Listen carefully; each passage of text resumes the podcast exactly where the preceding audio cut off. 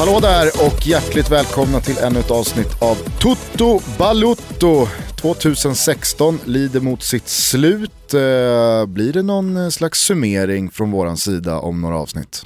Kan jag tycka att det är på sin plats. Eh, vi har ju hela julhelgen på oss att summera. Vi har sagt att vi ska jobba lite dokumentärt här framöver men, men eh, vi kan väl dela ut så här superschnitzlar och supergulascher eh, vad det lider. Det är ju annars väldigt många som uppskattar de här krönikorna. Börjar avta lite med den yngre generationen som kommer upp.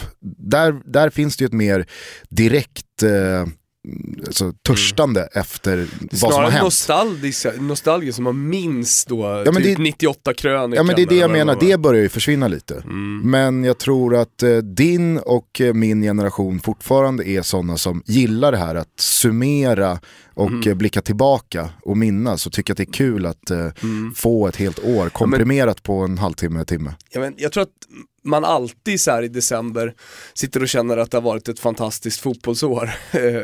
men men är, har det inte varit lite exceptionellt just detta året eller är det bara liksom en själv eftersom vi jobbar i den här branschen? Det har ju hänt väldigt mycket. Så mycket går ju att säga. Alltså både på den svenska scenen, eh, klubblagsmässigt, mm. landslagsmässigt, eh, utomlands så känns det som att det, det finns ju inga riktiga säsonger där det inte händer så mycket. Det händer ju alltid mycket saker. Nej, eh, och kanske är det därför som eh, det har avtagit lite i det här hos de som kommer upp nu och är lite yngre, att det är för mycket för att det ska finnas någon slags charm i att sammanfatta allting. Mm. Du och jag kommer ju från en, en uppväxt där det kändes på riktigt som att Albert Svanberg eh, kunde sammanfatta ett helt år på en timme. ja. Men det går ju inte idag för att Nej. det finns för mycket information och för mycket händer. Och det blir utmaningen för oss. Sverige har koll och band och upprättade sändningar från för många länder. Mm, men kan vi inte bestämma då, här och nu, att du och jag gör en årskrönika och det blir ett program? Ja, eller så kanske vi ska hjälpa oss själva och våran ledighet på traven och göra kanske tre. Mm, kanske två, jag vet inte, vi får, vi får prata om det här, men någon, någon slags krönika blir det eller hur? Ja, det tycker jag verkligen. Sådana mm. är ju lite tidlösa också. Ja, exakt. Hörni, eh, välkomna till programmet. Idag är det den 9 december och nu är det bara tre veckor kvar av eh, denna gudsförgätna sista månad på året. Mm. Den inhyser ju så svaga spelare som eh, fyller år att det är helt har du, Har du koll på läget nu? Nej, alltså jag jobbar ju via en sajt som heter Born Glorious. Och jag får ju bastning hela tiden för att jag ja, missar. Förra veckan hade du missat igen. Då. Ja, jo jo, absolut. Men eh, det är vad det är. Du ser nästan fram emot eh, vad du ska missa. eh, jag börjar dessutom noja över att Bogdan Stelea egentligen fyller år 15 december. Eh, men Born Glorious tycker att han fyller år 5 ah, december, ja. så att än så länge är det ju rätt. Ah. Idag fyller i alla fall eh, Jermaine Beckford 30 33 år, herregud! Han blir så gammal den gubben. Alltså. Han är för fan eh, i min värld en liksom talang som väntar på att blomma ut. Är han 33 år, Jermaine Beckford? Herregud.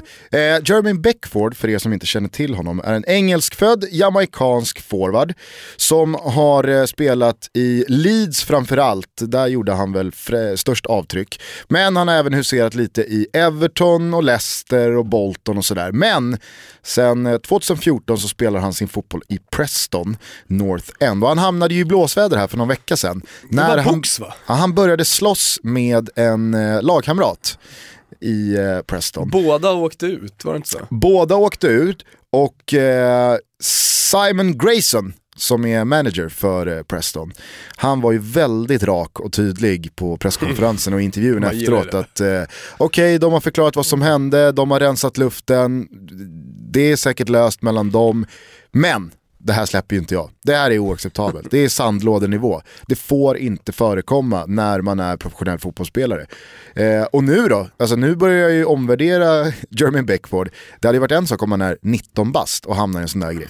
Men är du snart 33 år gammal så borde man väl ha lärt sig att det kan mm. vara en bra idé att skippa och, och släcka en mm. lagkompis på plan under match. Hur nära tror du att han var att liksom få det där guldet med, med Leicester? Väldigt långt ifrån kanske, men jag tänker att de tog ändå Vardy. Ja. Eh, Leicester från en lite lägre serie. Han spelade ju Leicester fram till 13 och sen, liksom, två säsonger, så man ska väl inte säga att det var nära, men ändå.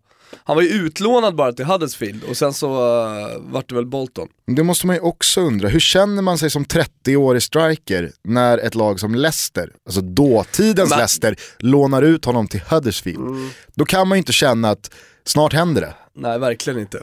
Och Bli... samtidigt när han ser Vardy då göra det han gör. alltså, jag... Hans första klubb, Weldstone, lånade ut honom till Uxbridge. eh, då var han ändå 20. Då ja. måste man ändå känna att det är okej. Okay. Ah, ja, jag ja, går väl ja. till eh, Uxbridge då för att få lite speltid. Men när man är 30 och får samtalet, du, eh, vi skickar dig på lån till Huds. Då eh, visste han ju lite vart åt det mm. barkade. Eh, Men som han bombade in pizzor i Leeds. Det gjorde han verkligen och där och då så spåddes han ju en otrolig mm. framtid mm. och karriär. Eh, slog ju aldrig riktigt i Everton. Många forwards, många spelare överlag som har gått bort sig i Everton. Vi pratade om det för något ja. avsnitt sen. Och sen finns det ju alltid undantag som bekräftar regeln. Såklart, som många har eh, mm. påmint oss om. Eh, det är ju dessutom många som hörde av sig kring eh, våran fascination för eh, Rumäniens icke-byten mm. i kvartsfinalen mot mm. Sverige 94 och har rättat oss. Det var nämligen så att fram till och med 1995 så fick man bara göra två byten hur man ville. Det tredje bytet fick du endast göra om, keeper. om keepern var skadad. Eh, så att eh, rättning är ju på sin plats, men det kvarstår ju fortfarande att Rumänien hade kunnat göra ett byte till. Jo men det, det, det gör det nästan sjukare på något sätt. Alltså, du, du, har bara två byten, ja. och du steker det sista. Och du behöver ändå inte vara rädd för keepern då heller. Nej, nej, precis. Det finns ju alltid den livlinan kvar då, eh, pre I Rumänien är man ju aldrig rädd för keepern, när Bogdan Stelea någonstans hela tiden vakar över saker och ting. Ja, Ja, men, eh, har du Bogdan Stelea på bänken då behöver man inte noja. Nej, så att säga. Du, innan vi släpper Beckford så kommer jag ju bara att tänka på bråket mellan Lee Boyer och Kieron Dyer i Newcastle. Det är väl det mest uppmärksammade och kända bråket två lagkamrater sinsemellan. Ja men det är ett av de mest klassiska i alla fall. Jag Ska Kimpa kanske lägga in ett litet referat från hur det lät ja. när eh, Lee Boyer och Kieron Dyer i Newcastle mitt under pågående spel tappade och ryker ihop. Oh, there's a fight going on here between two Newcastle players. Kieron Dyer and Lee Boyer are having a fight. Goodness me, what on earth is going on? I have never seen such a thing. Det här var ju såklart eh, starka bilder när man väl såg dem. Man hade ju inte riktigt sett alltså, ett tjafs mellan två lagkamrater gå så långt. Nej, Nej, men det, gick, det gick ett steg längre liksom. Eh, sånt där kan man ju se på träningar, att, att det tappas rejält mer. Eh, men såklart aldrig på matcher. Ska vi kanske lägga in då när Mellberg ja, kapar eh, Fredrik Ljungberg på en av de sista träningarna inför premiären i VM 2002. Det spelas ett smålagsspel och Ljungberg har bollen när Mellberg tar sats. Ljungan. Ljungan. Nej. Nej. Nej. Hej! Hej!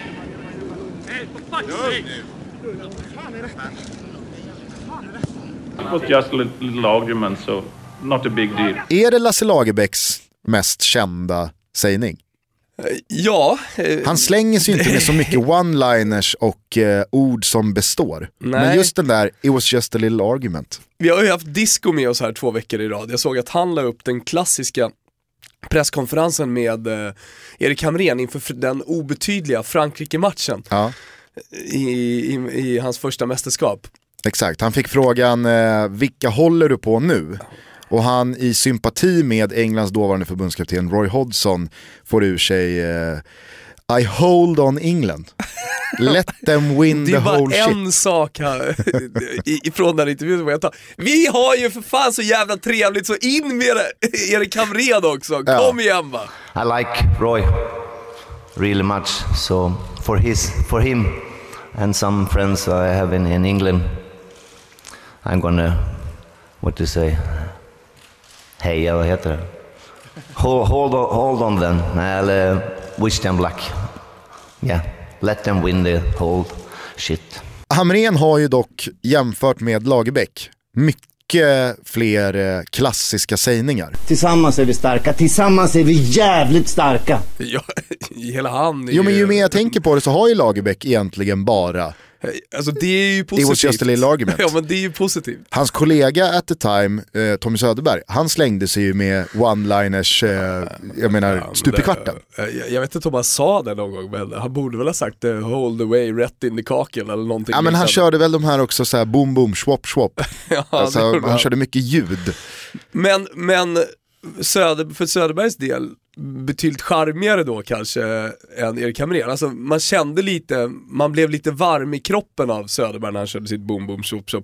Men Erik Hamrén skruvade man ju på sig på ett helt annat sätt. Ja, absolut. Det fanns ju eh, hela tiden en frekvens av obekvämlighet. Ja. Eh, men ja, jag vet inte, vi får väl tänka eh, under avsnittets gång. Eller så kan våra fantastiska lyssnare skicka in någon gammal klassisk sägning från Lagerbäck om det finns någonting att kontra med. Eh, fyll gärna på också med eh, internbox spelare emellan ute på plan. För att vi vill ju påstå att eh, än så länge leder Lee Boyer och Kieran Dyer. Man hör sig av till oss eh, via sociala medier, vi finns på Instagram, Twitter, hashtag Toto. Vi finns numera också på Facebook eh, där vi heter Toto Balotto eftersnacket.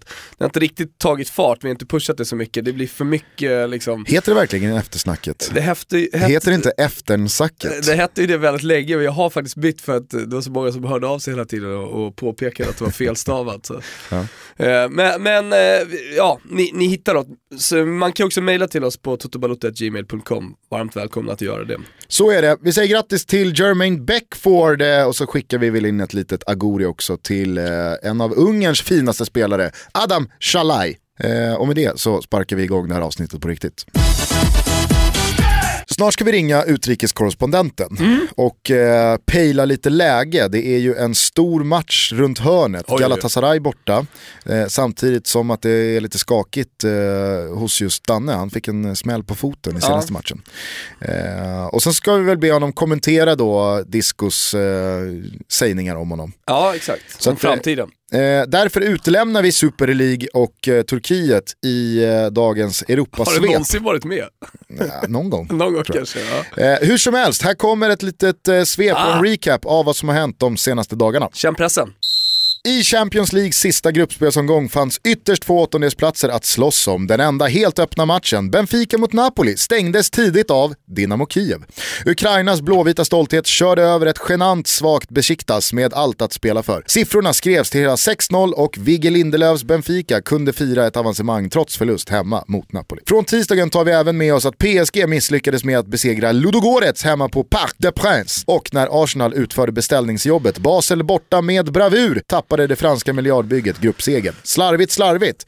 Eller? Nja, för för första gången på väldigt länge så har så starka lag plockat andra platserna i sina grupper och Arsenal kan trots toppad tabell få såväl Bayern München som Real Madrid på sin lott när den andra urnan ska vittjas på måndag. Onsdagen bjöd på ytterst få rubriker. Sevilla och Porto, de enda två lagen som hade något att förlora, gjorde sina jobb och gjorde övriga lag sällskap till nästa runda. FC Köpenhamn fick således tacka för sig trots segern borta mot Brygge och endast en förlust på hela hösten. Ludvig Augustinsson stärkte sin aktie ytterligare och det aktade Twitterkontot Squawka Football basunerade ut att svensken varit turneringens bästa ytterback när vi nu lägger gruppspelet till handlingarna. Igår torsdag gick dessutom Europa League i mål för hösten, det för året ganska så sömniga Europa League. Men glädjande nog fick vi avsluta med en blågul toppkväll då Zlatan Ibrahimovic, John Guidetti och Muamer Mujutankovic alla målade varsina gånger i Manchester United, Celta Vigo och AZ segermatcher och efterföljande avancemang. Det som annars sticker ut mest den här vändan är ju såklart Grupp K, för för när lotten förkunnade att de stjärnspäckade trupperna i Inter och Southampton fick sällskap av Sparta Prag och Apoel Bercheva var det nog ingen vid sina sinnens fulla bruk som trodde att båda två skulle missa avancemang. Men så blev det och Interfansen valde att i protest mot lagets direkt pinsamma insats bojkotta den sista matchen hemma på San Siro. Det enda som gick att skåda i den norra kurvan var tomma stolar och en stor banderoll där budskapet var tydligt. Skämmes!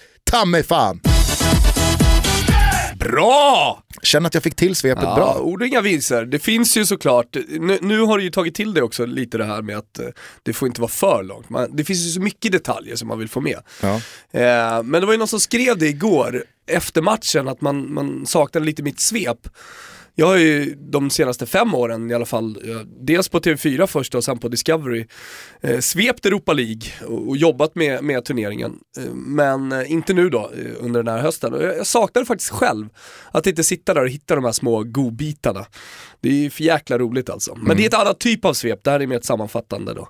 Exakt, äh, men jag, jag, jag, jag kände också att, eh, jag menar, vi har ju redan pratat om det här i, i längre utsträckning, mm. att just eh, Europacup-spelet den här hösten har varit ganska så ja, men innehållslöst, det har inte känts så spännande och den här Champions League-omgången var ju exceptionell. Alltså det spelas ändå 16 matcher varav tre gäller någonting. Ja. Det var ju helt beklämmande iskallt. Ja. Eh, så då finns det inte så mycket att säga än just nej. de här rubrikerna. Så att, nej, nej, nej, men exakt. Jag ger mig själv eh, fyra starka getingar. Jag, jag har ju på en annan plattform som inte är Toto Balotto, det som är Expressen då, krönikerat en hel del.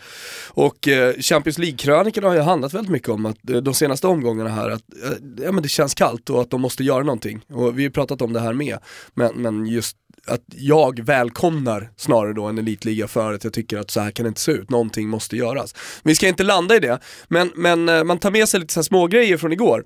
Eh, jag gillar, eller man gillar, jag tror att många skriver under på det här, när, när det kommer en son då från en stor spelare och börjar leverera. Mm. Vi har haft lite sånt på slutet, eller hur? Absolut, eh, Diego Simeones eh, son eh, Cholito. Gjorde ju, Cholito gjorde ju eh, två mål mot Juventus i Genoas seger för några veckor sedan. Mm. det Precis finns som pappa, även så hårt att, arbetande, stark karaktär. Exakt, vi såg även Zinedine Zidane släppa på Enzo Zidane i Real Madrids cupmatch för tio dagar sedan och han gjorde ju mål mm. i den matchen. Vet du vad som hände igår?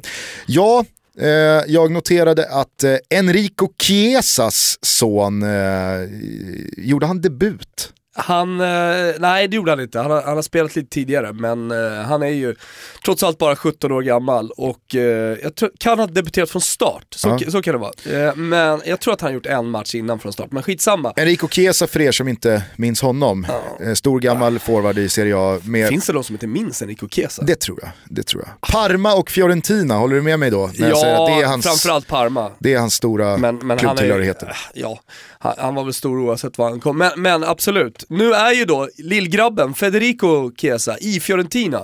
Och han har gått deras ungdomsled och eh, börjar nu liksom sakta men säkert komma in i den här A-truppen. Och han gör ju sitt första tunga mål. Fiorentina vinner med 2-1 då borta eh, på, du pratade om gudsförgäten förut, eh, men eh, gudsförgätna platsen eh, i Garabag, Karabag det är alltid oklart om det är ett G eller Q eh, för de här Ja men just eh, lagen. där är det hårt. Ja, du tänker på Gabala.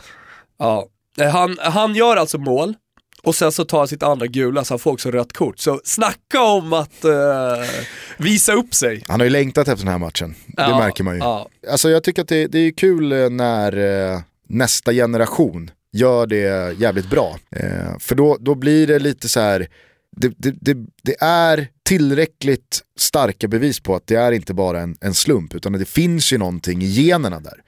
Det är en riktigt bra stamtavla. Ja, ja men såklart. Eh. Här, jag ska bara säga det, i Fiorentina så finns ju kanske den, Federico Chiesa är ju ett härligt namn och en som man ser fram emot att lyckas. Eh, men det finns en till som man kanske ser fram emot ännu mer. Och det är ju Hadjis grabb. Ja. Han, Georgi Hadji. Exakt, eh, Jannis heter väl sonen. Han eh, har ju också då, han har redan debuterat i, i A-laget. I Rumänien spås han ju en lysande framtid. Och eh, man, ja, man kan väl förvänta sig att han ska slå igenom då i, i Fiorentina. Så håll utkik på, på eh, de unga Fiorentina-grabbarna. Men det här är ju nivå ett. Det finns ju liksom eh, nästa level och det är ju när spelare är tredje generationen. Mm. Då snackar vi ju riktig eh, crème de la crème. Det finns två exempel här Aha. som jag drar mig till minnes. Det finns några men ja. du Chich Chicharito, ja. eh, Javier Hernandez, eh, Bayer Leverkusens anfallare som många säkert minns från hans dagar i Real Madrid men framförallt Manchester United. Både hans farsa och farfar är ju nästan större ikoner i Mexiko än vad han är. Mm. Framförallt tror jag farfan är eh, liksom en riktig, eh, i svenska mått mätt, typ Gunnar Nordahl. Mm. Alltså bomber som sköt hem hur många ligatitlar som helst till Guadalajara.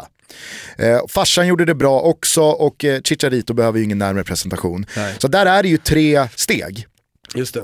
Sen har du ju då eh, mitt andra exempel här, den svenska motsvarigheten. Eh, farfar, pappa och eh, nu då sonen, barnbarnet Emil Forsberg. Eh, vi alla vet att GIF Sundsvalls eh, store son Leif Lillfoppa Forsberg eh, är klubbens eh, meste målskytt. De har ju pensionerat tian. Ytterst få klubbar som har Det pensionerat också tian. uppmärksammats i vår hashtag. Ja, exakt. Och eh, då fanns ju då, jag vet inte vad farfan hette, förutom då Forsberg. Men det är ju då Foppa. Och så blev Leif, eh, Lill-Foppa, öste in mål. Min farsa spelade många säsonger mot eh, Leif Foppa Forsberg eh, i GIF Sundsvall. Min farsa spelade i BP och så spelade de i, i norrettan då.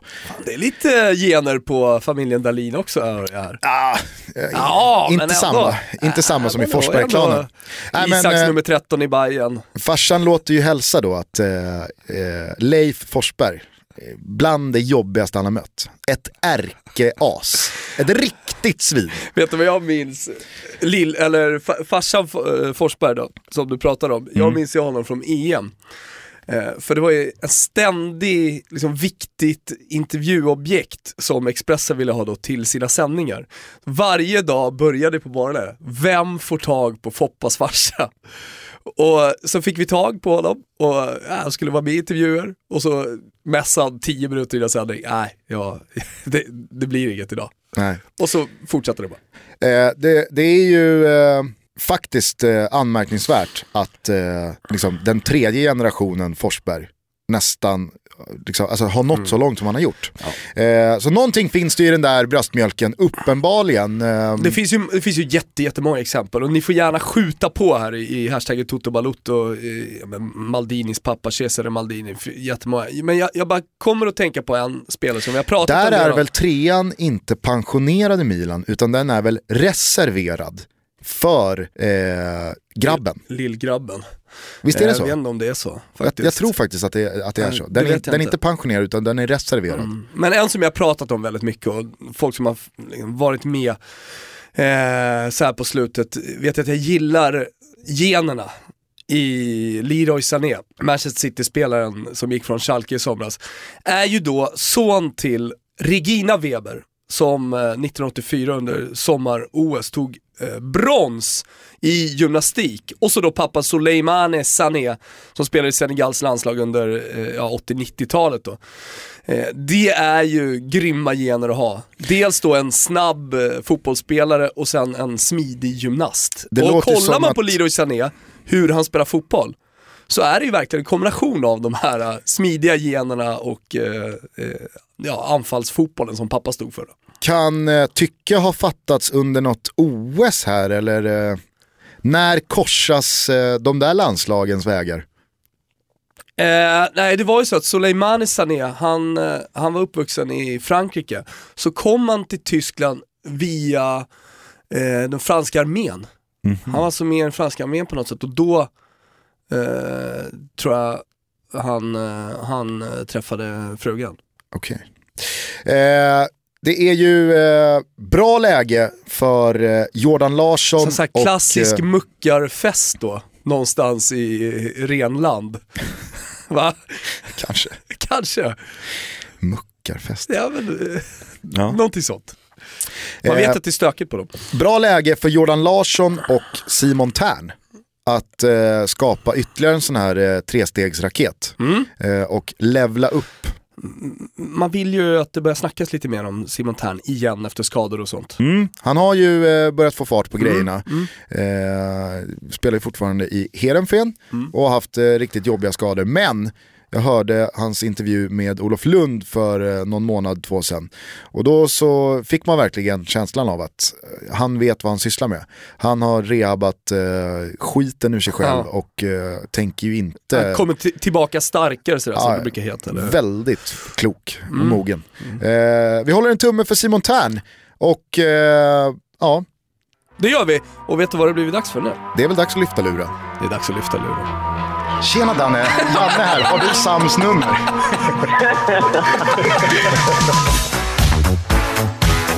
Daniel Larsson dunkar in 2-0. Toparlarda Larsson! Gol de Daniel Larsson! Hallå ja. Ja men titta. Tja Danne, hur är läget? Tjena. Jodå. Det rullar på. Hörru, eh, ska vi bara ta det aktuella först? Eh, du fick en smäll på foten, eh, inte av vem som helst heller. Nej, en gammal legendar. Berätta. Eh, ja, nej, det är inte så mycket att berätta om. Han råkar sparka på min fot istället för på bollen bara. Vem? Hugo Rodaiega. Exakt. Det är inte... Det Jag är, gillar också att han är Hugo. ja. Hugo. Hugo. Hugo. Eh, Hugo Rodajega sparkade sönder foten, eller sönder foten. Du, Nej, det var inte så jävla farligt. du fick magnetröntgen i Eh, alla fall. Ja, vi träffade jävligt dumt på en eh, ledkapsel. Så den eh, svullnade upp rätt rejält. Vi skulle ju ha ringt dig i förra avsnittet men där och då så satt du på sjukan. Det var dålig Ja, stämning, tryckt precis. stämning i Toto Balutto-studion. När du nekar samtalet för att nej, det går inte, jag är på sjukan och ska röntga mig. Ja, jag är hemskt ledsen alltså. Du svalde ju Jag hårt var här. tvungen att, tvungen att prioritera bort det den gången. Vi fick ju ringa en våning upp här till, till Disco som fick komma ner och, och lägga ut texten om din framtid istället. ja, men då löste det sig fint ändå. Ja. Ja, faktiskt. Ofta så vet han ju bättre än vad man gör själv. Men jag, ty- men jag tyckte faktiskt att det slog eh, mig att eh, ni inte verkar ha haft så här jättetät kontakt genom åren. Nej, jag vet inte om jag ens... Alltså jag måste väl ha pratat med honom ett par gånger. Men eh, jag har nog inte gjort några face-to-face intervjuer eller något sånt tror jag inte. Men det är ju lite också, som, som eh, Daniel sa, Expressen har ganska starka lokala tidningar i Göteborg och Malmö. Och jag menar, det, det är framförallt där du har huserat Ja, i, i. Sverige. Så GT och, och Kvällsposten är väl de som har, liksom, som du har haft mest kontakt med när du har varit i Sverige. Ja, det kan väl vara en förklaring kanske. Marcus Vulkan har du eh, Ja, pratat betydligt mer med. Man minns ju när eh, Marcus Vulkan, det var väl fortfarande på Bladet-tiden tror jag, när han eh, tältade utanför Kamratgården Ja. och, och väntade. Och det blev ju ingenting. Han vakade väl in någon Mr X. Ja men när Göteborg skulle värva Mr X och då tog bladet det liksom, ett, eller Marcus Vulkan tog det liksom ett steg längre och, och valde att liksom slå upp ett tvåmannatält och ett stormkök utanför Kamratgården. Men det rann ju liksom bara ut i sand, det blev ju ingenting. Han Nej, men man måste- är fortfarande kvar där i sitt tält. Man måste ju undra hur en vulkanfigur känner sig när det då är typ, ja, vi, har, vi har signat Hannes Stiller. Okej, jag lämnade familjen hemma och tältade på Kamratgården i två I dygn. december rimligtvis också då. Exakt. För att breaka en forward från Kviding. Ja, jag kommer ihåg när eh, Kim Källström gick till Arsenal, då, då nu för tiden Daniel, vet du på kvällstidningarna kör man ju väldigt hårt under deadline day med sändningar Ja. och vi på Expressen ja. Vi är ju på plats, eh, jag brukar åka till, eller jag åker till Italien och sen har vi varit i England och Tyskland och runt och då minns jag var ju Carl Djurborg, numera tv-chef på Expressen, men då, då var han i London eh, för att han var korre där eller vad det var. Hur som helst, han var där och, och bevakade och när Kim, Kim Källström kom, då blev det ju fart på, i, på galoscherna. Och då var det ju roligt för då var ju liksom Expressen i och med att vi var där, vi var ju först liksom utanför. Tillsammans med någon sån här Sky-snubbe som sen kom. Det jag minns starkast från just den eh, deadline day-dagen i England, det var ju de här när det eskalerade med folk som eh, trycker in dildosar i eh, reporternas öron när de står och rapporterar från träningsanläggningarna. Det är oerhört roliga videor. Men och så kommer det ifrån en, så här, det, det är en, en klassisk tv-reporter som är så här überproffsig. Så han fortsätter ju bara att rapportera med den här dildon liksom tryckandes i Någon, örat. någon står och hackar en dildo i örat på honom och han står bara och... och det- Stoneface liksom och fortsätter. men, men du, eh, in, innan vi går in på lite nutid och framtid. Eh, jag vill ju Mm. minnas att du hade en svettig deadline day för eh, två år sedan. När du satt i eh, södra Spanien och Ja, ja, eh, var men på väg mot. USA men det blev ett blåshål i Danmark. Just det. Ja, Vad var det som hände var, då? Det var svettigt värre. Kan du ta oss tillbaka till en sån dag, hur, hur det är för spelare när det, när det liksom svänger och kränger så snabbt? Eh, ja, det var, det var rätt påfrestande vecka överhuvudtaget. Det dök ju upp en del alternativ. Eh, bland annat då LA var ett och ett annat var i Abu Dhabi. Det är bra alternativ alltså. Eh, ja, det tyckte jag också. Och du Jag var lite, du var lite så här, vilket som funkar. Mm, ja, det var jag väl. Men sen så... eh, jag, kommer fan inte ihåg vad som hände riktigt med LA, men det blev mer och mer aktuellt med Abu Dhabi. Så till den grad att vi hade... Jag väntade på flygbiljetter Oj. för att åka dit. Eh, men så var detta mitt under eh, afrikanska mästerskap... Nej, Asiatiska. det var mitt i det och så hade um, Arabemiraten åkte ut i, jag vet inte om det var semifinal eller någonting på straffar. Eh, så, och vi hade haft kontakt med klubbchefen då. Men uh, shejken måste uh, signa off på allting liksom. Och han gick under jorden när de åkte ur. Så det gick typ tre dagar till. Jag bara satt där hemma och väntade. Och, och ja, det, de fick inte tag på honom och sen helt plötsligt så var det borta liksom. Hur känner man sig under de där tre dagarna? Ja, Jag gick nog ner tre kilo tror jag. Man går bara och kollar telefonen och väntar på att Ja. agenten ska ringa. Ungefär så. Jag skulle behöva en deadline day känner jag. Här måste vi kunna hitta en syndabock då. Vem är det som slår ut? Vem är det som gör målet som gör att Förenade Arabemiraten torskar den här matchen? Och shejken blir så alltså. deprimerad så att han går under jorden. Här har vi ett, här har vi ett gräv. Det här är ett riktigt gräv. Men när då, Den när då, vi till telefonen, när då telefonen till slut ringer och, ja, men det, eh, ja, och Esbjerg bollas upp. eh, ja. Det, Förlåt. Alltså just då i, i stunden så var det ändå positivt för jag ville därifrån liksom. Och um, så hade jag ju min, min gamla homie där. Så eh, det kändes ändå bra liksom. Men eh, det är klart att det är så här i efterhand så det var ju enorm skillnad på, ja, på det mesta egentligen. Eh, du, eh, framtiden då? Det stundar ju ett, eh, ett januarifönster. Börjar det på något sätt röra på sig? Eh, Ja, det finns väl lite rörelse men det är väldigt mycket upp till vad som händer i den här klubben. Och vad som händer med deras relation till mig framför allt. Eh, Så det är, det är ändå stiltje än så länge. De inledande skalperna som togs, de, de, de börjar bli ganska ensamma i resultatraden. Ni sjunker som en sten i tabellen. Ja, nu fick ju en coach gå här i veckan också. Aha. Alltså, eh, Eh, inte huvudtränaren? Jo, jo. Okej. Och vem har kommit in då? Eh, ingen. Det är en, eh, en caretaker som är, har varit i klubben i sex år. Tillsammans med, med juniortränarna. Ja, okej. Bra känsla kring honom? Alltså han är rätt skön så som, som människa. Så det, det finns väl en tro på att det kan bli lite roliga träningar här närmst. Men eh, sen hur effektivt det är för att vi ska kunna få några vinster med oss, det vet jag inte. Hur känner du påverkar situationen att ni inte har gått så bra? Så påverkar det din framtid så att säga? Eller tror du att det inte spelar Ja, roll? det är väl klart. Det är ju aldrig bra att spela i ett dåligt lag. Så är det ju.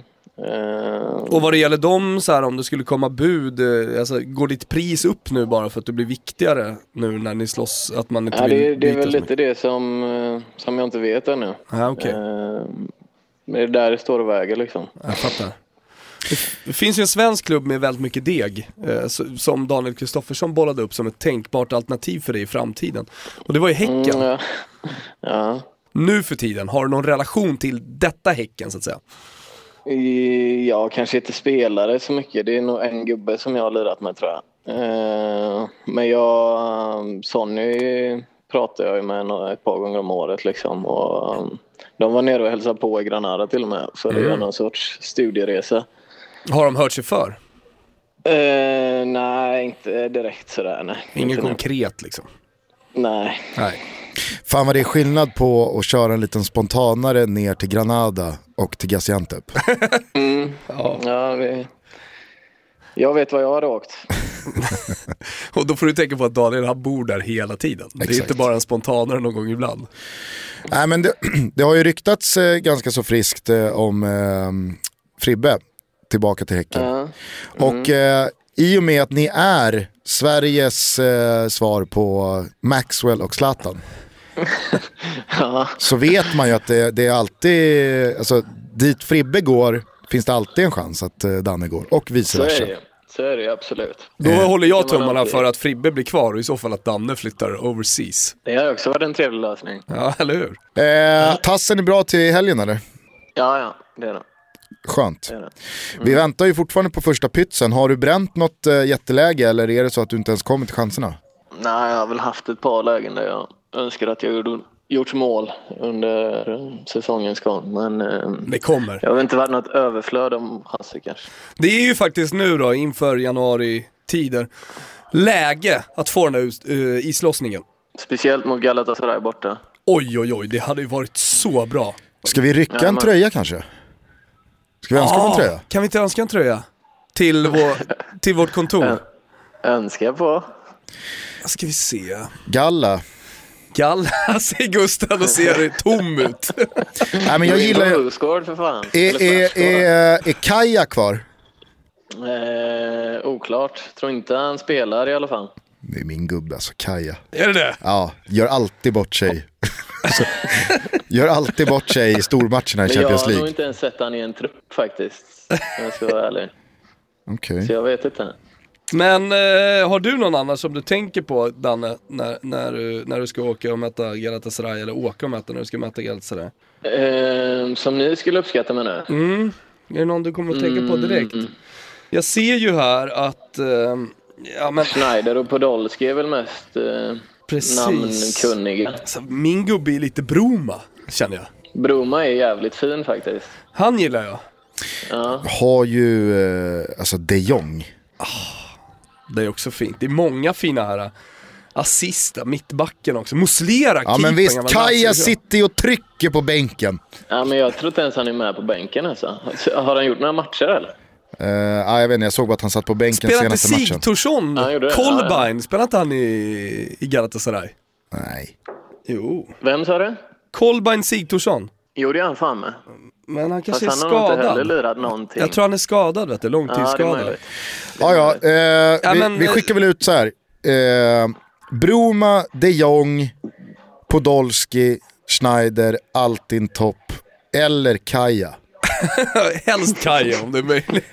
Helst alla. Dan, Danne går ut och samlar in. Tjena, Nu tjena. ska jag göra en riktig jävla supermatch i så fall. Alltså. Wesley, kan, kan jag ta din också? Fan man skulle också vilja skicka en hälsning till, till någon av de här Ja, men spelarna. det är ju, alltså fan vad jag hade... alltså, så att vi använder oss av Danne för att... Fan vad jag hade älskat att se Danne gå runt med sex tröjor i, i handen och, I går, halvtid. ja, och knacka Altintopp på, på axeln. Kan jag... Hörru Hamit. Hamit, eh, vad, vad säger, jag har ju jag har sex här. Det, jag har ett par gubbar hemma Man, som... man skulle också vilja liksom få, få en mikrofon till Danne och lära han diktafonen liksom. Så att man vi kan ta lite ljudupptagning. Eller mygga Galatasarays omklädningsrum efter då när de kommer in i omklädningsrummet och, all, och alla pratar om den, den sjuka svensken som gick och samlade in allas Som gjorde tre tröjor. baljor också. Och sen skulle ha allas tröjor. Ja, då, men du kan ju, om du gör ett hattrick, ett äkta hattrick, då kan du ju byta bort bollen mot någon tröja. Fast då Hattrick vill jag väl hellre ha bollen eller? Ja, alltså, Ja, det kanske vi vill. det har ju inte, det har inte, det har inte, det har inte spöregnat har i, i, i Dannes karriär. Nej, det är sant. Det har du rätt i. Det har du rätt. Har du något hattrick på, på meritlistan i tävlingsfighter senior? Ett. Ett. Det luktar Häcken, superettan. Nej, det var Malmö. Malmö, allsvenskan. Ja. Mot... Örebro borta. Okej. Jag har det. Fint hattrick. Fick du behålla bollen? Nej. Det får man inte där. du. Nej, inte i Sverige. Alltså, nej, för fan. Vi har bara tio stycken. Jo men alltså, du vet, det är, inte, det är inte orimligt att tro att Örebros bollar är uppmärkta med en tuschpenna där det står A-laget. Nej. Nej, verkligen inte. De får inte blandas ihop vet du. Nej. A-laget har 12, Ja. Men A-laget har liksom B-laget har 6. Ja, exakt. A-laget har toppbollen. Och, och sen eh, kommer juniorlaget, de får den precis under. Ja. Nej, jag kommer Men de alltså, får ju alltid förra året. Ja, precis, exakt. Och då, då vet man ju också att då stryks ju A-laget över med en röd penna. Och så, så, så, så står det U, U19. Det är fan den svenska modellen alltså. Ja, det är det. Eh, Du, vi jobbar dig, vi ska se den här matchen. Det finns till och med en preview på uh, Who Scored för den här matchen. Det betyder ju någonting om storleken på den ändå. Mm. Ja, men så är det ofta mot Du är med i den previewn, till vänster Ja, ja, ja. i anfallet. Eh, Ja, men för, rimligt. för lyssnarna som eh, inte har stenkoll på Super League Skit i så... att passa Gilas. Nej men så är ju Galatasaray eh, på tredje plats. De har eh, besiktas och, måste man väl ändå säga, jättesuccéöverraskningen Basak Shehir som leder. Eh, och om, du- om du går att likna Basak Shehir med ett allsvenskt lag i paritet, alltså vad är det, är det som att eh, är det som att Gävle skulle leda? Det går aldrig att jämföra någonting med, med allsvenskan. Men- Här, här är ju någon rik jävla turk som har köpt laget och Alltså, bara det är pumpat in det är ju pengar. Istanbul stads lag, så de har ju typ mest pengar på Ja, ja, ja, det, det här är det laget som brukar gå under Istanbul BB. Just det. Samuel Holméns gamla lag. Ja, ja Ah. och nuvarande lag också. Ja, Ja, han är kvar där ja. ja, för fan. Ja, han är tillbaka där nu. Han är tillbaka. Eh, ja, Galatasaray i alla fall på tredje plats med 26 poäng. Gaziantepspor har bara tryckt in 13 pytsar på lika många matcher. Skrapat ihop 11 poäng och parkerar på 15 plats. Den sista platsen ovanför eh, Mm. vi strecket. lever. Ja, vi lever, eh, men det skulle väl bara vara bonus att ta poäng i den här matchen. Ja, såklart. Men en bra bonus kan jag tänka mig också. Oh, den vill man ju höra allt. Fan vad man jobbar Gaziantep nu borta. Vad, Eh, men- vad ligger i vinstpremien? Jag vet jag inte ännu. Men det, den blir nog hög. Blir det både Samtidigt lira så, och... i de matcherna så kan han nästan säga vad som helst. Det brukar inte spela så stor roll. Så kanske det är. Lira och euro, euro-dollars. Man undrar ju hur den nya caretaker-assen kommer tackla eh, matchsnacket. Om han kommer köra som eh, din tränare i Valladolid inför Barca borta. Gå ut och vinn Nej, och sen bara så garva. omöjligt är det inte. det är inte riktigt samma kvalitet. Men Nej, eh, han kommer nog mest vara, ja, ha kul gubbar. Är, är du i Istanbul nu? Nej, nej, jag åker på imorgon. Ah, okay. Vi, vi hoppas att du eh, checkar in på ett bättre hotell än sist då. Ja, men det, det vågar jag lova. Bättre badrum och starkare wifi. Ja, Folk börjar, lära sig, folk börjar lära sig utrikeskorrespondentens rider nu. Ja men vi är med dig, hela Toto-familjen är med Danne, lycka till! ja underbart. Ja, underbart. så hoppas vi att eh, foten eh, inte strular, att du är med i startelvan, Mm. att det blir ett hattrick och att det blir minst fem tröjor till eh, Toto Balutto. Fan vad kravlöst ändå. Ja. Men Och tack ska ni ha. Ja, och sen så räknar vi väl eh, också med att eh, när det börjar brännas eh, kring eh, framtiden, om det nu skulle göra det, så är det i Toto Balutto man hör det först, eller hur? Absolut. Bra. Ja, det är Absolut, så är det. Bra. Kämpa på! Någon jävla tältande vulkan ska inte komma och, och sabba det här skopet. Fast samtidigt om han börjar tälta i Antep så känner jag att jag kommer vara tvungen att, ge han det först. Ja, ja kanske. Det är, väl, det är väl Marcus Vulkan då som skulle kunna sätta Det sig på, premieras. på en kärra ner till Ja, det Gaziantep fan med, med primus Kanske är kök. det vi ska göra Gugge. Ja, Det vi. Eh, hörru, vi hörs. Ja, jag. Hälsa. Ha det bra! Ciao Hej, bello! hej, hej. Många kunde se att eh, knappkampens eh, första riktigt stora utmaning eh, stod uppdukat på bordet i förrgår. Du och jag var på julbord Ja, årliga julbordet på arkivet. Niklas Ekstedts. med våra tjejer. Du sa ju ganska så tidigt att eh, nej men, eh, det, det finns ingenting att tänka på här. Ibland måste man bara omfamna maten. Någon, jag har ju pratat med lite olika dietister, eh, där faktiskt meningar går isär lite. Någon menar på att eh, jag kan köra liksom en, en dag under den här tiden där, där jag slarvar. Medan vissa menar på att det finns ingen tid att göra snedsteg. Eh, så, så det, får väl, det får väl helt enkelt resultatet utvisa. Och jag har ju fortfarande ett par veckor på mig. Ja, vi är snart halvvägs eh, och jag måste säga att jag är imponerad över eh, att, att det bara har blivit då en backlash som det blev i, i, i torsdags. Asså, du är imponerad. Eller i onsdags var det. I onsdags var det. Eh, Jag har ju, märk väl, inte vägt mig, jag har liksom, jag, har- jag har ingen koll på hur jag ligger till förutom att jag ständigt är hungrig. Nej. Ja, det är väl en bra indikator på att du i alla fall gör någonting Så rätt. ska det vara. Ja, och det var ju många som eh, kunde följa vårt julbord eh, på vår Instagram under hashtaggen knappkampen och många som då hör av sig. Eh, ilskna, irriterade. Hur fan kan du äventyra vår eh, liksom kväll tillsammans med Grand Frank? Vår, vår Champions League-kväll. Eh, så det, är- Till det- och med Olof på Grand Frank har jag hört av sig och undrar vad fan det är som händer. Han verkar också sugen på den här kvällen. Samtidigt så tycker jag att det är bra att du skänker lite liksom, spänning Ja. till det hela. Hur kommer det gå? För att nu har Thomas, har han börjat slarva igen här nu? Eh, vi får väl se. Eh, Jag har ju som du ser med mig det som har blivit någonstans någon liten räddning. Jag hatar kvarg, allting sånt. Jag gillar ju inte gröt heller men den pressar jag i mig på morgonen. Men jag har ju någonting som heter ProPud. Någon jävla pudding här som ska vara typ kvarglik. Sådana äter jag. Och, så äter jag tonfiskburkar från Batchi-gubben. Ehm, det, det är liksom det jag lever på. Jag tror att du ska passa dig för proteinpuddingar och Nej, tonfisk jag- när det är en skjorta du ska i. För att det, är ju, alltså det ger volym. Nej det, det, gör inte bygger. det. Nej nej, nej du har fel, du går ner i vikt på det här. För att det, Ja, ja du, går- du går säkert ner i vikt. Fast jag men... bygger ingenting Gusten. Nej, nej, okej.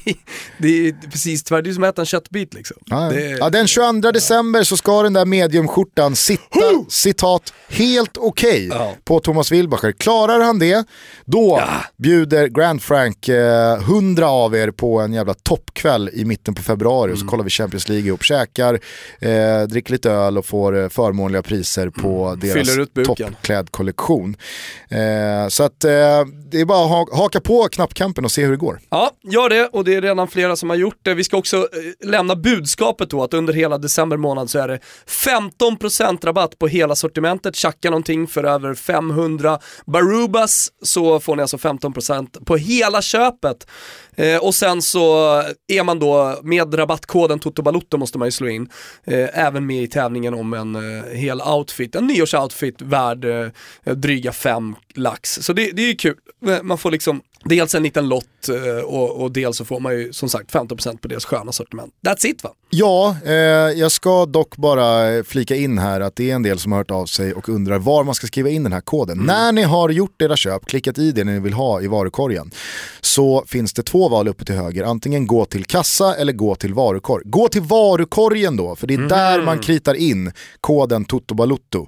Eh, Går man bara till kassan direkt så har inte 15% dragits och det fick, finns inget fält att fylla i Toto Balutto. Vet du vad jag ska göra nu Gusten? Nej.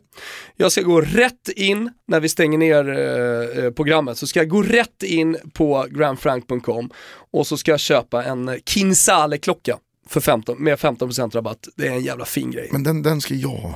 Ja, men du får ta en annan färg.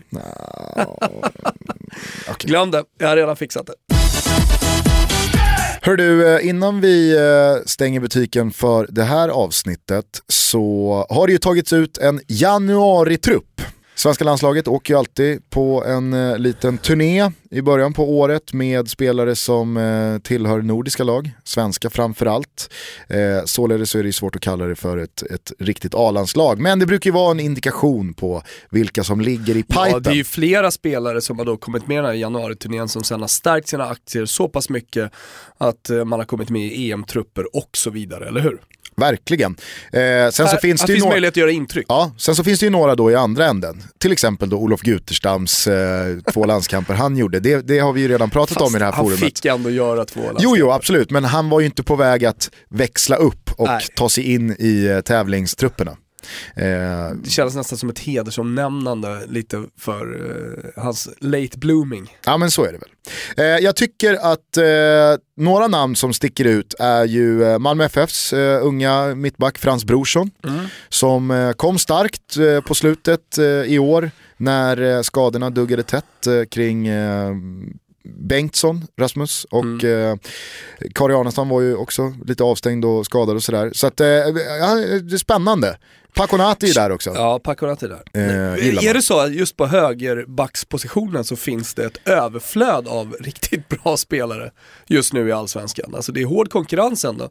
Om man, om man tar en sån spelare som Daniel Sundgren som gör ett bra år, Ja. han är, han är, är han ens nära att att vara med i den här truppen? Det är svårt att säga nära, men eh, Linus Wahlqvist är ju där och han Ja. har ju redan varit i A-landslaget. Eh, Det är det jag menar, det är Tinnerholm. Tinnerholm. Emil Salomonsson, Mm. bara i den här truppen så har du ju tre solklara högerbackar. Ja. Eh, så att eh, det är ju jobbigt Ja. upp. Och ute i eh, Europa så har vi eh, Lustig, eh, Mattias Johansson, Emil Kraft. Emil Kraft. Eh, ah, det är högerbackar. En liten spaning som jag har gjort där. Jakob Une Larsson fick sig också ett samtal. Djurgårdens eh, mittback som har agerat lite backup den här säsongen. Förstår inte riktigt. Jag tycker inte han... eh, Alltså, han har ju inte gjort en säsong som borgar för en eh, landslagskallelse. Nej, men han har varit med i u ju och, och hjälpt dem. Jo, så är det ju. Eh, men det är ju i nästa block som de stora rubrikerna hamnar. För att eh, jag hittar inte, hur jag än vrider och vänder och lyfter på stenar så hittar jag ju inte din gubbe Viktor Prodell.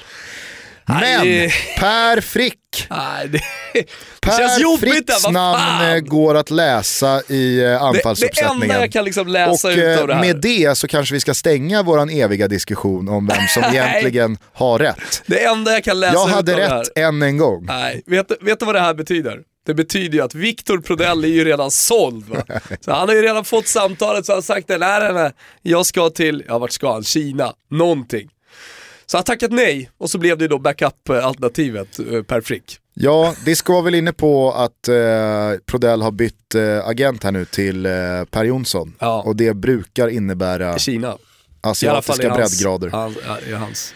Ja, nej men Läge. skitkul tycker i alla fall jag Jo, att det Per Frick jag har fått också eh, det kallelsen. Trots eh, då Noah Bachner var ju tidig med att påpeka att han har alltså sju starter i Allsvenskan 2016. Mm. Ja. Eh, och han har inte öst in mål. Men jag tycker han Kan gör det en vara så att stark de har höst. lyssnat eh, på Toto Balotto, landslagsledningen? Eller kan det vara så att Janne har fått ett mail från pappa Frick? Han, är, så kan det vara han kanske. brukar ju vara tidig vid tangentbordet. Han brukar vara det. Jobbat in sonen. Ja. men det är han värd, fan vad kul. Kanske är det så att det är Per Frick som gör sånt jävla avtryck. Så att han eh, får fortsatt förtroende sen under våren. Ja, vi får väl hoppas. Verkligen. Eh, en gång i tiden så var ju Mike Semma den man snackade om. Nu är det Ken Semma som eh, har tagit en plats i A-landslaget. Här finns även Sam Ghoddos.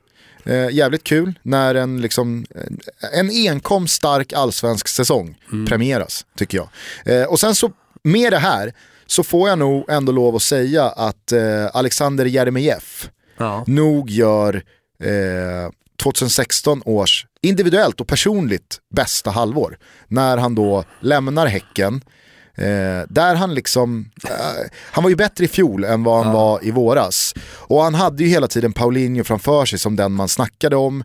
Och han blev inte någon, eh, någon, någon, någon superspelare där. Han blir den som får fylla skorna efter Kjartansson. Det var ingen som trodde på det. Men i slutändan så är det ju lite Jeremejeff som skjuter SM-guldet till Malmö och han får kröna det här med att ta sig ut i eh, A-landslaget. Eh, Det firas ju en god jul i Verkligen. familjen Jeremejeff. Tveklöst. Sen vet jag inte riktigt eh, om det är någon jätteöverraskning. Sebastian Andersson ska ju såklart vara där, Bärkroth också, Viktor Claesson. Alltså om du nu läser in att Prodell inte är med för att han är klar.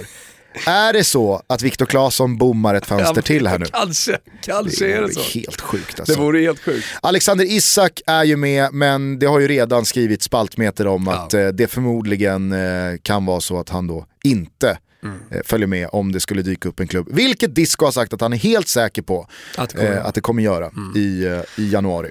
Ja, och han, han är väl inne på att det redan då ska bli klart nu under december. Vad jag har förstått i alla fall av det, av det här surret och det lutar åt en stor klubb. Så det finns ju en livlina för Prodell-gubben. Det finns en livlina för Prodell-gubben. Att men jag, Isak tror, signar- jag tror han har tackat nej ändå. Alltså. Är Prodell före Alexander Isak? Klart. Självklart.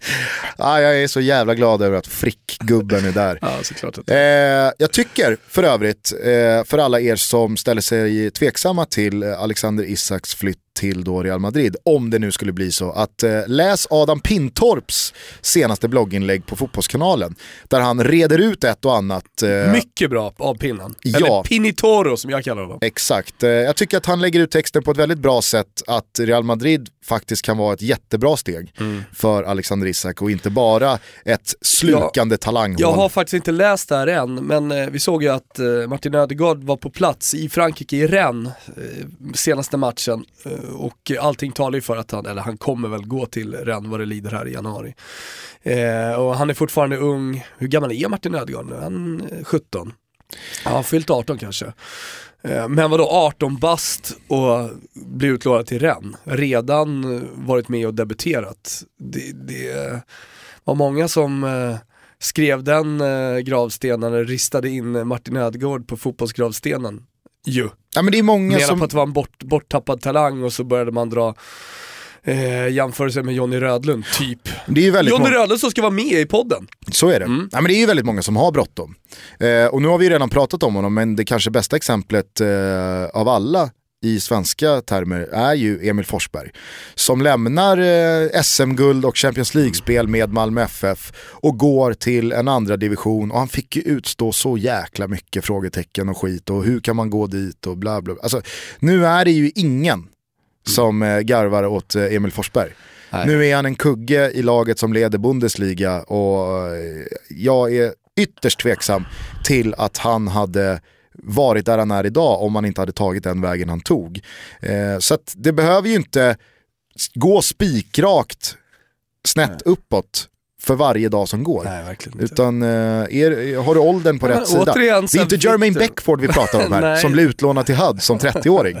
Då kan man börja kasta skit. Nej men så här, återigen vikten av att verkligen studera de förslagen man får eh, ur, ur ett utvecklingsperspektiv. Eh, och sen inte bara välja på cashen om man nu är intresserad. Alltså man, man skulle kunna prata lite om Nabbe här också som, som väljer eh, att gå till Förenade Arabemiraten. Vad går han egentligen? Går han till Förenade Arabemiraten? Det gör han väl ändå Han gick väl till Saudiarabien. Saudiarabien. Eh, och, och, så- och se- sedermera då landar i, eh, i Hamburg och där han inte får speltid. Så det, det är klart att han hade kunnat gått en annan väg. Real Sociedad var uppe och studsade som ett jättebra alternativ för honom. Hade han gått dit, vad hade, vad hade Nabil Bahoui varit nu då? Samtidigt så är Nabil Bahoui 24 bast. Eh, han kan studsa tillbaka Sant. och ha 30 millar på kontot. Och vem, vem kan då egentligen Ja, han tycka att han framtiden. eh, slängde bort sin fotbollskarriär? Ja, du har rätt. Jag menar, skulle han gå tillbaka till allsvenskan nu eller gå till eh, ett lag i Holland eller Norge eller Danmark eller Belgien Mm. Så, så kan han säkert få liv i karriären igen. Eh, men han har sina millar tryggade på banken. Eh, Nej, men det är ja, väl härligt att det finns lite olika vägar att gå. Så är det. Jag menar bara utrikeskorrespondenten är väl ett eh, superalternativ på hur man faktiskt kan göra sig tillräckligt stort namn så att eh, det trillar in eh, några mils på kontot. Och det trillar in kontinuerliga samtal från Sveriges bästa fotbollspodd. Ja, ja, det får vi se om vi blir. Eh, Det men pågår ju en eh, omröstning just nu Gusten, det är slutstrid i Daytona. Så är det. Och jag Eh. kan väl tycka att eh, om man ty- tycker om den här podden och lyssnar regelbundet, att, att, man, att man kanske gör sig till lite extra och röstar de här sista dagarna. För vi skulle tycka att det var väldigt roligt att vinna. Verkligen, det är väl ingenting att hymla om. Nej, Eh, och vi har full respekt för att folk börjar ruttna, Ruttna, lite här ja, på, jo, på röstfisket och sådär. Samtidigt så, ja, det är nu svårt. går vi för det Det är enkelt. svårt att göra på annat sätt. Ja. Vi, vi vill ju hellre att de som röstar, röstar än Mm. att de som tycker bara att det är jobbigt ska plisas. Ja. Eh, så jag, Så in på hoppas ni- Daytona, rösta. Gulaschen den här veckan Gusten, den skickar rätt i plytet på Gianni Infantino på hela Fifa egentligen får en gryta gulasch hälld över sig och den är varm. Alla känner ju till att de vill utöka VM med 100 lag, typ. Och eh, nu var ju Gianni Infantino ute igår eh, återigen och pratade om det här. Nu håller man ju på att urvattna VM. Ja, alltså i, in, inte så lite heller. Att gå från 32 till 48 lag, Oavsett om det liksom ska, ska till någon så här, slags för-VM då för vissa av de här lagen, det, det är väl inte exakt satt hur det kommer att vara, men, men ändå. Det är trist. Nej men vi vi inledde ju det här avsnittet med att prata om hur, hur varmt vissa VM-kröniker ligger oss om hjärtat. Och det är ju liksom så, här, det är så man minns VM, det är en månad på sommaren som får världen att stanna upp Ja. Eh, och det ska verkligen vara ett, eh, alltså ett hårt slag i magen, till och med för ett land som Sverige då, att, att missa ett VM för att det är sån fest. Alltså det är ju exklusivt att få spela VM. Jag lyssnade på Kim Källströms eh, intervju med Olof Lund där. Fan vad jag lyssnar på Olof Lunds intervjuer. Men de är, de är bra. Eh, men då, då eh, sa ju eh, Kim Källström då på frågan om vad, vad som är det, det jobbigaste nederlaget med landslaget. Då sa han det att nej, men det är kvalförlusten, playoff-förlusten mot Portugal. Eh, att, att missa VM i Brasilien. Eh, det, det grämer mig fortfarande. Och, och det är ju det så man vill så, att det ska ja. vara. Att det verkligen ska vara en bedrift Mm. att ta sig till det här VMet. Och väl där så ska det vara en riktig turnering. Mm. Alltså 48 lag, de utökar alltså med 50%. Ja. Det är en riktigt jävla stor höjning. ja, det är. Eh, och jag menar, Och allting handlar ju om pengar såklart. såklart. Och- och jag menar, det är ingen som tror på eh, Infantino när han säger att Fifa gör det här för kärleken till men sporten. Och, nej, men, nej, de, de har ju gjort kalkylen. Nu när vi inte längre kan få in lika... för fan. När vi inte Infantino. kan få in lika mycket mutor längre, hur löser vi cashflowet in då? Jo, vi utökar och tar mer pengar för tv-rättigheter, mer biljetter in. Liksom- Längre mästerskap. Ja, det, är, det är vidrigt alltså. Och jag, man trodde ju inte att det skulle gå så snabbt innan de på riktigt börjar kidnappa den någonstans sista institutionen i fotbollen, nämligen VM. Men det är ju, alltså, det händer ju nu. Ryssland kommer vara någonting annat än vad det har varit fram tills nu. Sen så väntar Qatar. Och där, där kommer ju fotbolls-VM att dö. Och när det sen då ska slås på, Qatar under, under vintern. ja, Qatar under Det vintern. kommer stöka till det i, i ligaspelet under några år. Nej, det Och är trist. Liksom, Infantino och Fifa håller ju just nu på att göra fotbolls-VM Mm. till hockey-VM. Alltså med... Alltså en sån turnering som klubbar kommer säga nej, vi släpper inte Ja, våra spelare till. Exakt. Alltså med Qatar-VM, med utökning, med ett helt nytt då Champions League och vad man får tro också Europa League. Ja, fotbolls, fotbollen kan se helt annorlunda ut om några år, eller kommer förmodligen se helt annorlunda ut om Ja. några år. Och med den mat- matematiska utökningen så säger du själv också att kvaliteten kommer gå ner, Mm. spänningen kommer gå ner. Framförallt spänningen, vi pratar om den nerven i fotbollen. Ja, kolla bara på hur... När det helt plötsligt finns hundra livlinor, jo men vi kommer med ändå. Exakt, det går ju bara att gå tillbaka till senaste EM-kvalet Nej, som var nytt. Då var ju inte varje match lika viktig. Och det märktes ju på intresset och pulsen hos en själv. absolut. Nu är ju Luxemburg borta, det är en nyckelmatch. Det är, lite, det är ju det som har varit, vi älskar ju Europa League och vi har verkligen omfamnat det och det har vi pratat så mycket om. Men nu när vi inte har jobbat med det under hösten och man har liksom stått utifrån då, det, det, det är snarare som att man håller kvar vid gamla favoriter. Alltså jag vill ju till exempel ge snitsen till Boy Waterman igen med hans Apoel Nicosia här som, som faktiskt går och vinner sin grupp och tar sig vidare till eh, 16-delsfinal. Eh, ja, och det är min schnitzel förresten Gusten om du undrar. Jag, var, jag var lite inne på eh, att ge den till Schalke-fansen också, eh, som reste i en totalt betydelse, ja men de får en liten schnitzel också, de får dela på den här, jag skär den på mitten. Eh, de, de reser då till Salzburg, visserligen ingen jättelång resa, men det är en totalt betydelselös match. Eh, och det syns ju på, på Schalkes, dels liksom, laget de ställer upp med, eftersom de redan har vunnit gruppen, eh, men, eh, men ja, också på spelet att motivationen kanske inte riktigt är där. Ändå så är det väl uppåt en 10 000 gubbar från Schalke, alltså det är helt, helt galet och fantastiskt eh, av Schalke-fans att de liksom håller, och, de gör ju på något sätt Europa League intressant bara genom att resa. Sen kan det väl också ha lite att göra med vilka de mötte, att de verkligen ville manifestera. Ah, det, jag tror inte det ändå. Tror inte utan- det? Nej, nej, nej. För att man, här, sista, sista gruppspelsmatchen, det här har man ju planerat under en längre tid såklart, där bland, bland fans. Jag kan tänka mig någonting annat. Och att man, att man ska avsluta storslaget i Salzburg. Eh, Och sen, så, som jag sa, det är ju Eh, det, det, är en, det är en kortare resa, men ändå i en betydelselös match utan den här nerven, att göra den ändå, och göra det på ett sånt fantastiskt sätt som man gör med det här stora tåget som bara liksom marscherar igenom Salzburg. Fint är det. Ah, en, en liten minischnitzel i alla fall till Boy Waterman. Ja, Storsnitsen till Schalke. Stor. Schalke-supportrarna. Men håller du med om att Europa League, man, man, man har, jag sitter där och kollar, jag skrev krönika på United igår för, för Expressen och, och chattade och hade mig liksom, men, men, men jag får inte pulsen alltså. Nej. Eh, Sen är det ju lite så här att eh, Discovery har ju valt att fokusera på Manchester United, det kan man förstå för tittarsiffrorna är ju helt annat med, med Zlatan. Men man har det här med Superlive och det vi då försökte hålla liv i Superlive, vi gjorde en slags kommenteringsgrej till feeden på Discovery. Det, det har man ju då släckt ner, vilket gör att ja, men det är omöjligt att följa allt så som man gillade. Alltså det som hade blivit en liten charm i Sverige, ju, med, eh, med Superlive och, och, och det, det, det, det har man ju släckt. Så att då är det istället så här, "Jaha, men okej, då ska vi fokusera på en match, vad är det? Vad är det, vi, vad, är, vad är det stora här? Ja, det är Sorja mot Manchester United. Och det är ju i sig, oavsett om Zlatan spelar eller inte, en, eh, en trött match. Ja, eh, absolut. Sen får vi se om eh, slutspelsträdet här nu kan ha lika, lika Kanske bra flyt blir- som i fjol. Ja. För det var ju väldigt intressanta eh, 16 åttondel och Kanske att kvartsfinaler det så igår. vaknar till lite då vid åttondels och kvartsfinaler. Men, men det, är, det är ändå rätt stora lag som är med.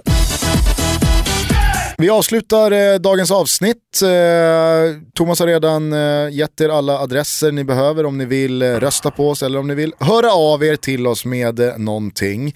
Eh, jag tycker att vi ska avsluta det här avsnittet med eh, Eric Claptons My Father's Eyes. Eh, för det finns ju en del farsor där ute eh, och eh, morsor för den delen som eh, har varit framgångsrika på fotbollsplanen och som nu ser sina avkommor eh, blomma upp och hedra efternamnet. Eh, Så att eh, Kimpa Wirsén, rulla igång Eric Claptons mästerverk så ska väl vi eh, börja göra helg. Ja, men tack för att ni lyssnar och tack för att ni röstar, så, röstar på oss. Tack för att ni hör av er till oss. Fortsätt göra det. Toto Balotto-tåget, vi går starkt nu. Det gör vi. Eh, om ni har eh, idébrist också kring julklappar så ta en kik på grandfrank.com. Eh, puss och kram hörni, vi hörs på måndag. Ciao tutti.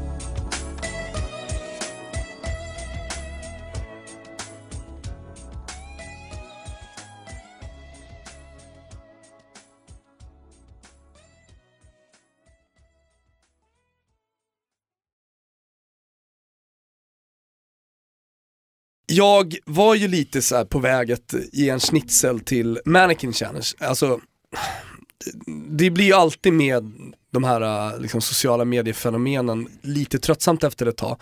Äh, det blir svårt att vara originell. Och det svenska landslaget, jag såg på Ponnes eh, eh, Instagram tror jag att det var, eh, tyckte jag var ganska trött sådär. Du, du, du, du, gillade den ändå. Ja, Jag tyckte den höll... eh, Den, den kom sent och då tycker jag att då måste man ha tänkt två varv extra. Så, så att den, alltså ju senare Mannequin Challenge kommer, desto bättre måste den ju vara, är du med? Ja, så är det. Eh, men, tro fan inte jag landar i en annan Mannequin Challenge. Alltså, och nu, nu pratar vi riktigt risiga grejer alltså, och tror det eller ej alltså, men det är det är ju allas vår vaniljgubbe. Domenico Mimmo Crescito och hans jävla Pami som har gjort en, man, en egen Mannequin Challenge och det är ju det sämsta som har gjorts. Ja, jag tror att det är på Thuleys födelsedagsfest. Alltså hur kan det vara på någonting annat? Nej. Alltså det är en Så snubbe hur som... går surret där? Det är en snubbe som rör sig efter två sekunder. Redan där så är det ju liksom Så jävla... höstens sämsta mannequin challenge. Är det någon som rör sig i en Mannequin Challenge, det är bara att göra om då. Exakt. Vad, vad är problemet liksom? Eller klipp bort honom från videon. Gör något. Men det här var ju ett tag sedan. eh, För att vara aktuella i, Mimmo, i Mimmos värld så är han ju i eh, Genoa. Och han har ju, det, han har ju, men- han har ju levlat upp eh, selfiemässigt. Jävlar vad han bränner av selfies nu alltså. Ja men det är ju inte per definition någonting bra. Ha- Alltså att han är ute och joggar och kör någon selfie, det, det, det är inte positivt. Kolla, kolla, kolla julgranen han har, eh, han har lagt upp. Alltså det är en julgran Det är som är så överpyntad att Äh, Du, ser det till granen. Nej, det liksom. enda du ser det är Crescito som har ramat in sin egen tröja som hänger på väggen bakom granen. Nej, skämtar du? Nej nej, den, häng, den hänger där. Alltså, vilka jävla grejer det här är. Det är så, det är så sak där. Vad är det för rum också? Mysigt rum. Ja precis, de, de har satt i någon, någon vrå har de satt granen, vad det verkar. Eller är det så? Jag vet fan, det kanske är vardagsrum ändå. Nej, eh, super easy. Herregud. Men du, eh, Men nu se, man ser ju fram emot vad som väntar här nu. Med jul och nyår. ja, gör man det? Ja, alltså Cresci- jag tror att Crescito kommer ta det till nya nivåer. Såg du att Hasse Backe hade med honom i höstens lag? Han var inte ens med igår. Han, han hade ju fått ledigt då innan den här sista matchen. Men Crescito, han kom ändå in i Backes eh, Europa League-lag. Hur mycket tror du ändå Backe har, har kikat på Domenico? Han har i alla fall missat Mimmos Instagram. Ja, det har jag gjort. Då hade man ju inte kommit med i något lag alls. Överhuvudtaget. Ja, ja. Eh, vi får väl se om man växlar upp här nu när det ska firas jul. Jag hoppas det. Ja, eh, jävla kul att ni är med oss hela tiden. Nu ska vi ta helg. Men fan, vi, alltså, jag vill bara rikta mig till alla er som hör, hör av sig om Crescito. Alltså det här är ett hidden track. ja, här pratar vi inte öppet om. Nej, exakt. Alltså, vi, Käften. vi kommer inte liksom kommentera Crescitos Nej. grejer på Twitter. så- Nej, det här, vi, vi, Det här är, du vet, det här är ett Easter egg. Exakt. Ja, Fatta det. hörni. Hej. Skit på er.